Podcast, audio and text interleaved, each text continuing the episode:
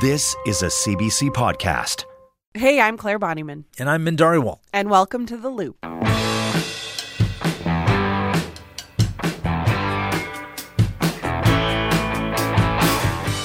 Hey, Min, Yes. did you hear that Elon Musk bought Twitter? Did I hear? Did you? Do you know? Did it's you? like in my face every day. I go to sleep, I see Elon Musk. I wake up, I see Elon Musk. I look at the Twitter logo, I see Elon Musk. Like I've had enough of this guy. I hope he doesn't hear this, or he's going to cancel me, and I'm going to lose my Twitter You're going to lose your check mark at least. No, yeah, Like, at this point, on. we all know Elon Musk bought Twitter. It's leaving a lot of people wondering what's happening with the internet's favorite hell site. Uh, yeah, wait a week. on top of that, there, I like, there, as you said, wait, wait, there's so many headlines Maybe wait a coming day. out. Things are changing. Like even within the last 24 hours, things started and then ended, and then he killed them, It's and then they came back. There's too much going on, so it's safe to say you're watching the confusion unfold like I am, eh? I, I don't know if uh, he's. I think I, I just see this imploding in front of him. Like I- you know, he bought it for 44 billion. I, just I don't know. I don't even know if it's worth half of that anymore. It's well, there's a lot of questions about the value of Twitter, the future of Twitter, Absolutely. what Elon will do next. Um, I have found us help to make sense of all of this. Thank you. Dana DiTomaso is the Yes. president and partner at Kickpoint, an Edmonton based digital marketing agency. And today she is our Twitter whisperer. Dana, hello and help. I cannot guarantee any help, but I can certainly trash talk Twitter. Well, I mean, I'm good at that. yeah, I, I that I'm here for. I also am just curious about kind of the context because this has been a really long time coming. Can you just walk me through the purchase up to now? Yeah, so basically, um, Musk originally was going to buy Twitter because he was annoyed about free speech or something. Who knows? You know, rich people. Or They're just like. I'm going to buy a company. uh, and then he changed his mind and decided, tried to get out of it. And then Twitter took him to court to say, no, no, you have to buy it now. You said you were going to. And then he decided that buying Twitter was actually the easier thing to do as opposed to losing a court case. Ah. So it's the Intercept, uh, a blog I really enjoy, described it as possibly the greatest "you can't fire me because I quit" moment in history. uh, I totally agree with that assessment. I mean, what kind of things has he done since buying this site? Oh boy! So Yeah, we've got first some he put out a statement on Twitter, yeah, called "Dear Twitter Advertisers." He says he bought it because, and I quote, "It is important to the future of civilization to have a common digital town square." Twitter's a lot of things. It is not important to the future of civilization. Uh, pretty sure we'd just be fine if Twitter went away tomorrow. It Agreed. will- We'll, survive. We'll find something else. Right. Uh, but, I mean, his original motivation was free speech, right? And the reason why he said "Dear Twitter advertisers" is because advertisers are getting a little nervous because free speech means that you're going to have horrible trash show up on places. Because free speech often means I want people to be able to post whatever they want, even if it's disparaging or hateful to other people, without repercussions, which is not actually how free speech works.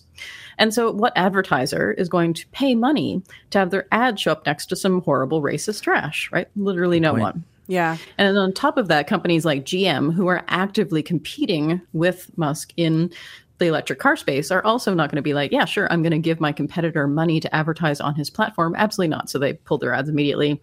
Other advertisers are following. Musk is freaking out because they're not making any money. They lay off a bunch of people. They're like, oh, wait, no, we needed that guy. They ask a bunch of people to come back. And then, uh, as of us recording this today, they are uh, possibly rolling out the feature to remove the blue check marks, but not well. And then some other feature got turned off and then turned back on again. I don't even know. It just sounds like it's like that, that, you know, that. Uh, the Naked Gun movie, Leslie Nielsen. He's in front of the burning building. It's like nothing to see here. Please disperse. Like that's literally Twitter at the moment. Well, uh, the interesting thing about Twitter too is that all of all of us as people who are on Twitter, we are kind of the content generators for the website. The inherent value of it kind of lies in the folks that are on it. How are Twitter users reacting to these changes that he's making and the direction it's going? So one of the interesting things that happened when he took over, suddenly there was a whole bunch of new Twitter users, but it was unlikely these were real people. It was probably right wing bots who were like, "Well, great, they're not going to kick us off now. I'm just going to go ahead and bot it up." Uh, but what's what's happening from actual humans who use the platform? They're either thrilled because they they want to see more horrible trash on the platform or they're thinking about leaving elsewhere you know setting up something else they may not be abandoning twitter but they're coming up with an escape plan which but most of it is Mastodon or LinkedIn. Seem to be the two main uh, escape hatch options at the moment. I mean, it, this really is a unique time, right? Uh, you, you, nobody ever thought like uh, you know that that Twitter would ever end or anything like that. And I'm not you know saying that it is going to, but like there's almost like a power mm-hmm. vacuum that's been created here that you know someone could jump in and uh, an opportunity for maybe another Twitter. You mentioned Mastodon. I mean, I think a lot of people yeah. are kind of looking at options. Yeah, I mean, Mastodon feels the most Twittery, which is why I think people are jumping to that. But uh, let, let's turn our minds back to early internet and let's think about MySpace, right? like people are like, yeah. oh, MySpace, so useful, never go away. MySpace is gone. Yeah. Nothing replaced MySpace. People Vanished. found other ways to express themselves in the 80,000 different things you could do on MySpace, right? And it'll be the same for any other social network or website, right? Mm-hmm. We'll move on. There will be other things that won't necessarily replace it, but they will be substitutions for the connection that that network used to provide. And I think Mastodon, because it looks the most Twittery, is, is where people are thinking, this is where I'm going to go. Mm-hmm. Will it be the place long term?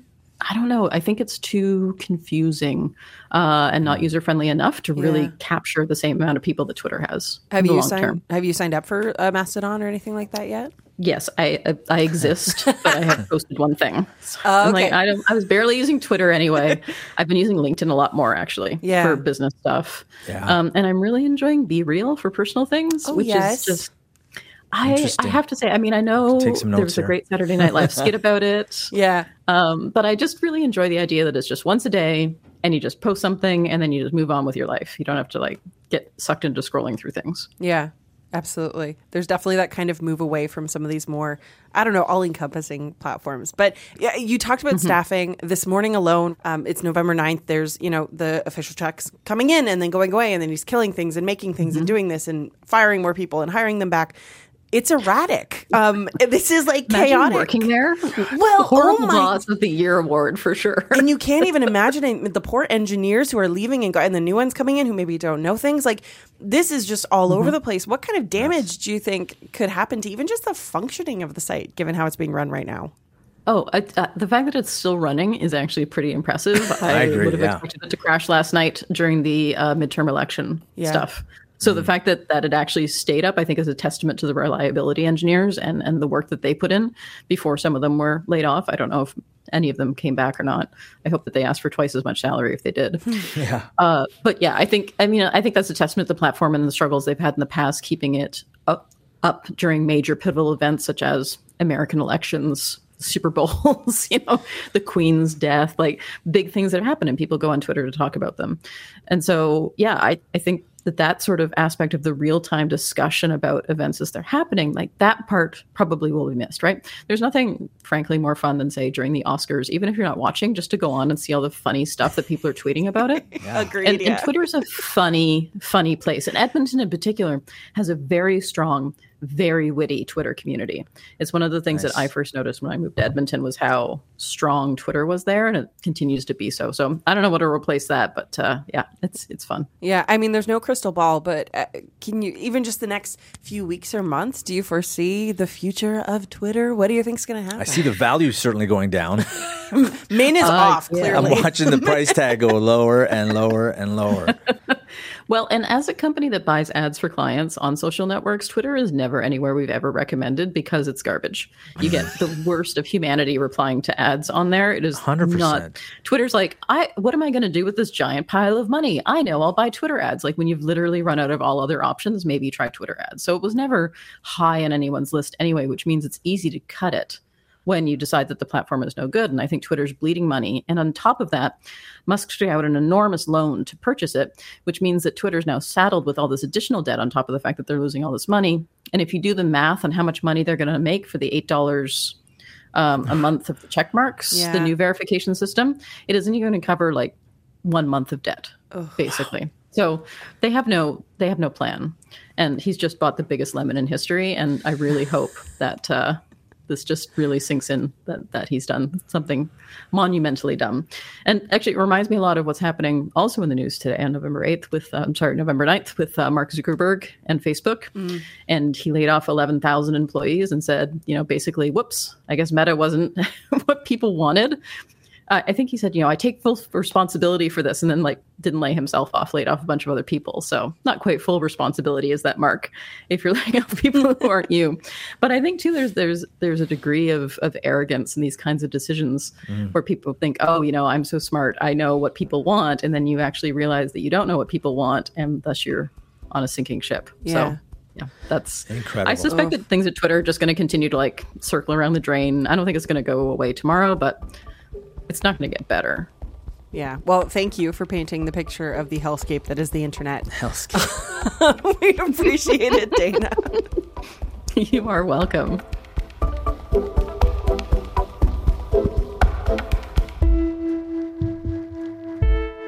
Twitter is known as a home for hot takes, memes, and fandoms, but also for fact checking, political commentary, social justice, and things like breaking news. And this odd little bird website has become a huge part of many lives, careers, and communities since it launched in 2006. So, with Elon Musk buying the platform and with everything that's happened since, I wanted to know what we actually risk losing and what this means to the people who use Twitter.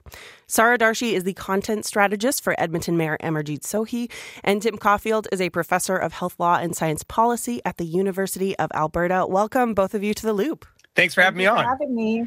You're both what I would call um, very active Twitterers, if that's a term.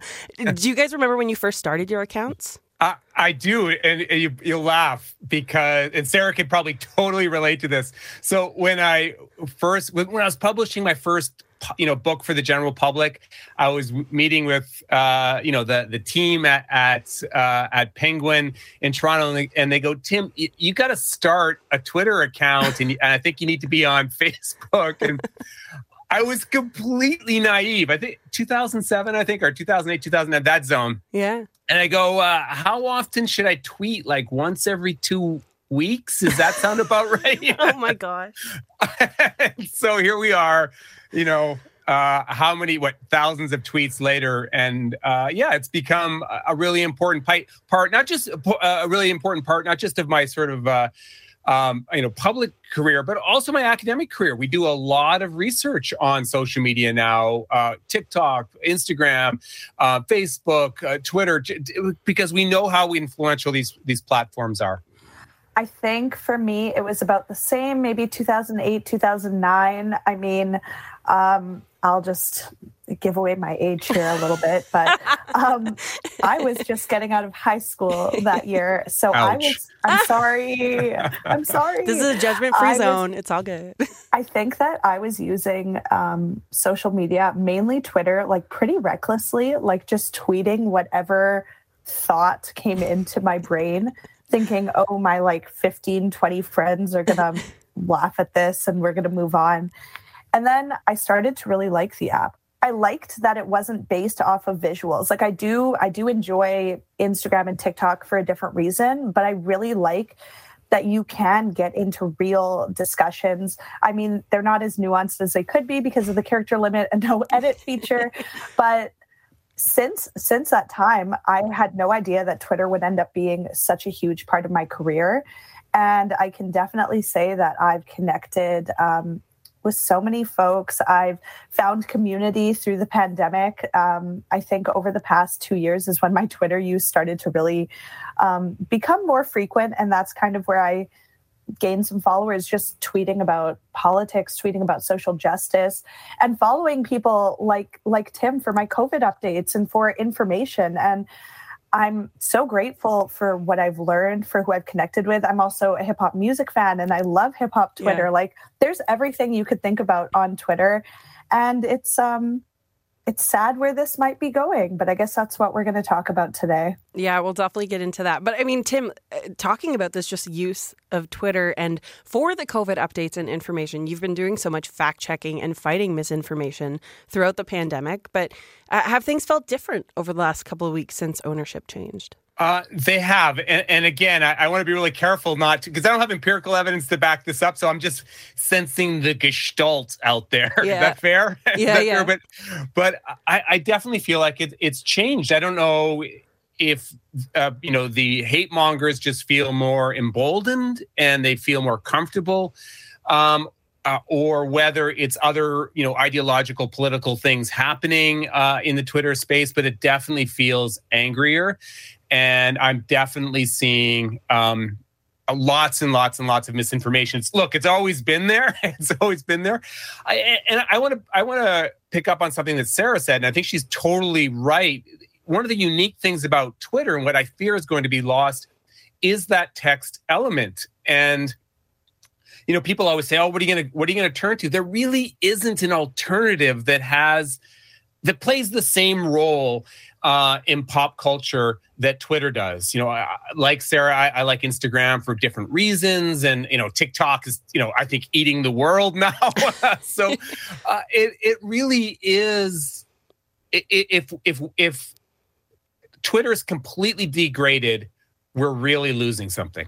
Yeah. Well, I think it speaks for itself when you go on Instagram and there's screenshots of Twitter and you go on TikTok and there's screenshots explaining things that happened on Twitter, right? Like it is truly a very different platform than those other ones. Yeah, it, it is. And, and uh, you know, it's interesting because uh, it doesn't have the same audience as TikTok, which is think 2 billion people now, or I think Instagram's next or Facebook, eh, but it's, it's not – the audience is not as big, right? And I, I think it's still Facebook, TikTok, Instagram, Twitter. But but but as I said, it, it plays this role.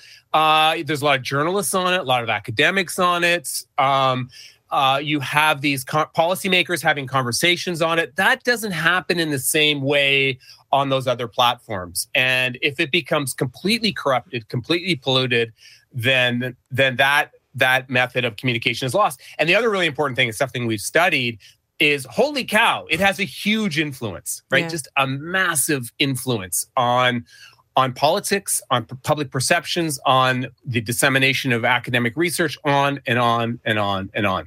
Yeah. I mean, sorry, I saw a lot of nodding when Tim was talking about the last couple weeks and how things feel. You use Twitter both as like a, human being, as personal, and, and also professionally. You work on it. What do you think that this kind of shift means for politicians or other kind of blue checkmarked folks who, who are on this platform? I think that this is going to have a really big impact. Like in my experience personally, I'm working for the first racialized mayor that Edmonton's ever had. I'm working for an immigrant. I'm working for, you know, someone who used to work in federal politics. There are a lot of layers um, to the politician that I work for that results in a lot of unsavory comments. And I mean, I worked on his campaign as well. And I don't want to say I'm desensitized because it's never uh, it's never great to read comments like that, especially yeah. um, because I am a racialized woman as well. It's not great, but um, the fear that some of these folks are going to be even more emboldened, and the fear that, you know, although the account that I'm managing is verified, has tens of thousands of followers, knowing that when I hit report on hate speech, that that might not go through. It sets really dangerous precedent for the rest of the users. First of all, um, triggering content, imagery that might be allowed um, on Twitter that might genuinely harm people's mental health. Also, um, yeah, hate speech, racism, homophobia, transphobia, all of that. Not just that. I mean, a lot of the COVID denial type stuff that I know Tim had to deal with over the past two years, even for me personally, um, as someone who's outspoken about social justice and politics on my personal platforms, like I, I definitely received my fair share of misogynist comments, um, a lot of slut shaming, a lot of you know racial comments, people, you know, insinuating that I can't be smart if, you know, I, I show my body on social media. I see that all the time. It's not great, but I see it all the time. But at least there was this barrier of knowing, okay, I can go through the steps. Maybe I can get this reported. Maybe this person is going to understand that you can't act this way online. And now knowing that that safety mechanism is gone, I don't know that Twitter. I, I wouldn't say Twitter was ever a fully safe space, yeah. but I don't know if it's as safe as it could be for a lot of these folks who have marginalized identities. And that really scares me. Yeah, because it does. It means so much to the different communities that use it, and I've seen folks connect, and and for a lot of those communities, like Twitter has been kind of a, a gathering space. Like, is that scary? The idea of losing that? It absolutely is. I mean, I think that I've met so many like-minded people from really all around the world from my 10 plus years on on Twitter and I consider people I've made friends with online who are in my city, my real life friends. Like I always joke, like on the weekends I work at a bar, and sometimes I'll I'll serve someone, and they'll be like, "Oh, you must be." Saurus Rex. I'll dox myself. Everybody knows my Twitter. It is the best also, handle, though, so I'm really glad you brought it up.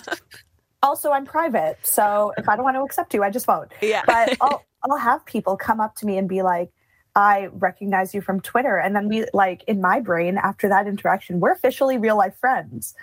But I also feel like even the folks that I haven't met, folks that I've seen stand up for me as though they know me in real life and vice versa, it is a really special community. Like, and no matter what community you belong to, whether or not you're marginalized, even if you just have a hobby or a passion, there is a community out there for you on Twitter. And I think it's a shame that um, we may not be able to cultivate these communities in the same way. And um, it's also a shame that it might not be accessible anymore. Like hearing that folks need to pay for their blue checks, folks who have worked tirelessly to earn it, people like journalists. Like, I'm not even talking about celebrities because we already know celebrities are celebrities, but what about local journalists who are putting out factual evidence and relaying the news to us? Them losing that blue check mark, although it's technically just a little check mark, it does mean something in my opinion. I'd be interested to know what what Timothy thinks, but I think that sucks. I think it sucks too. I think Sarah's like made you know so many really important points there. Um, I, the the checkmark thing. Look, it's it's flawed now. You know how people get checked, but but it, there was some kind of standard there. Um, and if that's lost, if you can just buy it, then I, I think it becomes you know a really messy space, even messier than it is now. And and this point about communities, I think, is is also worth emphasizing because you know I I dump on social media all the time. I say you know it's such a problematic uh, force in society right now but but there is this huge plus side to it and and building communities that's one of those things. And there's again research to back this up, right? Research to back up the idea that people can find communities and affirmation on social media. And and if that's lost because the the place, the space feels more dangerous, more hostile, that's a big loss right? And and you know you're sort of sapping out you know the silver lining that exists on social media. It's just disastrous. And so you know look we don't know where this is going to go. Uh, and and i'm and i worry that the reasonable voices are going to leave and that's is going to add to the the toxic vibe on on social media. So right now and and we can come back to this maybe a little bit later I'm encouraging people to stay on these platforms, whether you're talking about TikTok, which has its own problems, or Twitter, stay on these platforms because if if we leave, then it just becomes this massive, nasty echo chamber, and and that would be you know really unfortunate. I mean, let's get into that right now because I'm curious. Like, is this changing the way that you use Twitter at all? And and would you ever consider leaving? It sounds like it's a hard no for you, Tim. I, I, I don't think it's a hard no. okay, where's where's the line? Like how? It's it's it's a no for now uh, because look, you know, uh, Sarah's right. You know, it, it, there's so much hate right now. There's and again a lot of really interesting research on this about the percentage of individuals in my space that get death threats, that get har- har- harassed, that uh, are are um, complained about in a, in a way that's done to silence them and it's way worse for women and people of color right mm-hmm. so uh, it's already bad. Is it going to get worse? So my uh, my standard is going to be um, if the the platform in its totality becomes a kind of cons- destructive force in society. Now, what I mean by that is, has has it become so polluted with negativity that it's impossible to to inject informed debate into the panel? Now, people say, "Hey, Tim, we're already there. You're not a naive fool." I don't think we are. You yeah. know, there are still wonderful communities on, on Twitter. But as soon as it gets impossible to have those conversations and and all you're doing is facilitating um, the spread of negativity, it might be time to, to, to tap out. But for now, I think it's important to have these constructive voices on all of these platforms. Otherwise, we've lost not only the battle, but but maybe the war.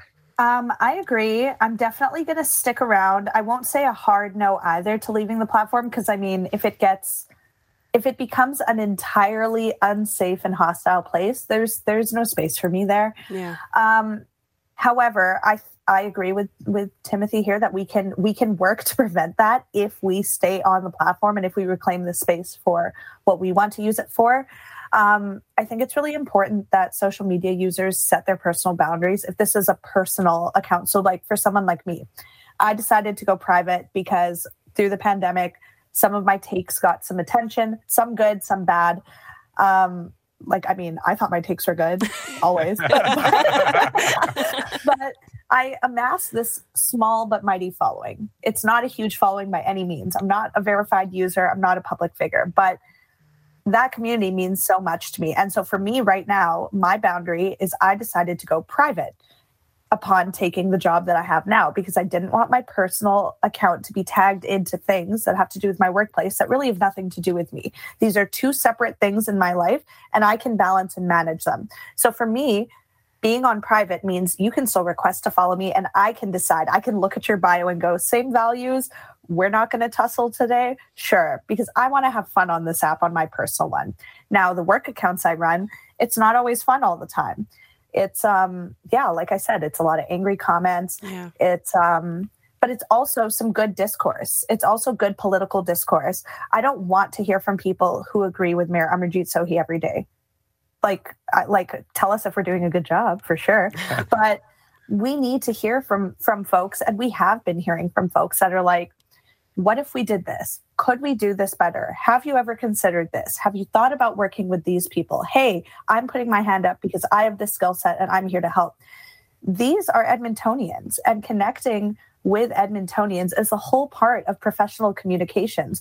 We use twitter tiktok instagram and linkedin in four very different ways. Like our content does kind of reach all of them depending on what it is but we talk to our Twitter audiences very differently because we're hoping for engagement and we're hoping to get that feedback. Because how else can you serve? Um, how else can you serve your residents if you don't know what they're thinking and if you don't know if they like what you're doing or not? So I agree with what Tim said that yes, we need the reasonable voices to stay, but also I've seen people change their minds through Mm. Twitter discourse and come in guns blazing on an issue. And then someone speaks to them in a way that's educational, that links a study, a peer reviewed re- research paper, or even an opinion piece that helps them shift their perspective. And I think that that's something really special that Twitter has had. And I, I worry I understand some of the things that Elon Musk is planning on implementing as he's going through. I think right now he's just kind of on damage control mode and he's tweeting very erratically, and it's um, interesting to watch. But I um, I hope that there is still space for respectful discourse. I mean, Twitter was flawed already. We know that. We see disrespectful discourse Yeah. all the time, but I don't want it to get any worse. I feel like where it's at now is probably about as bad as I'd like it to get. It's manageable. there are still those safety mechanisms for you, right? Yeah, absolutely. I want to bring up the elephant in the room, which is Mastodon, which so many people are thinking about and moving towards. Is that something on your radar? Are you guys thinking about moving or setting up Mastodon accounts? It's funny. I, I just wrote the word on my little notepad here, mastodon. uh, yeah, so it's the, it's the elephant in the room for sure. Um, I joined today. Did you? Uh, yeah, I joined today. Now I, I just did it to kind of create that space, and I don't. I, I'm still trying to figure it out. But but the problem here, and, and look, I I love that there are these alternatives out there. Let's be honest, it's not really the alternative that we're looking for. I think it's because what these alternative sites are going to do, I think, is further polarize public discourse right so you know the alt right have have their alternative media that they go to and they've created this echo chamber and I suspect Mastodon is going to become kind of a version of that for another sort of demographic in in society.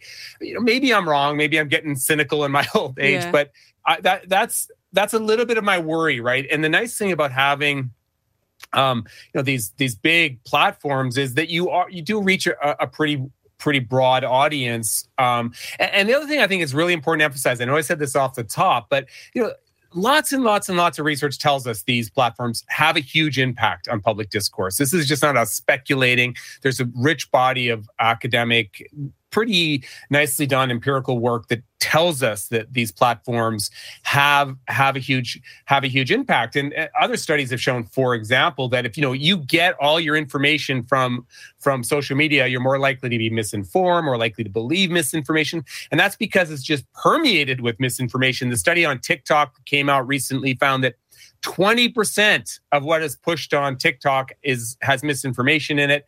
And for some topics like vaccines 50%, right? So uh, if our voices aren't on there, these big platforms that are accessed by you know tens of millions of people, uh, those two numbers are, are, just going to increase. They're just going to increase. So yeah, we've got to stay on. I, I think that these other websites like Mastodon are, are intriguing. And, and I, I think what I'll likely do, I don't know about you and your team, Sarah, I'll probably dabble in those and and push content to them. You know, maybe replicate content that I've had on other platforms to to to build uh, a community on Mastodon. But but we want to try to to make sure that these other big platforms remain remain functional as long as long as possible.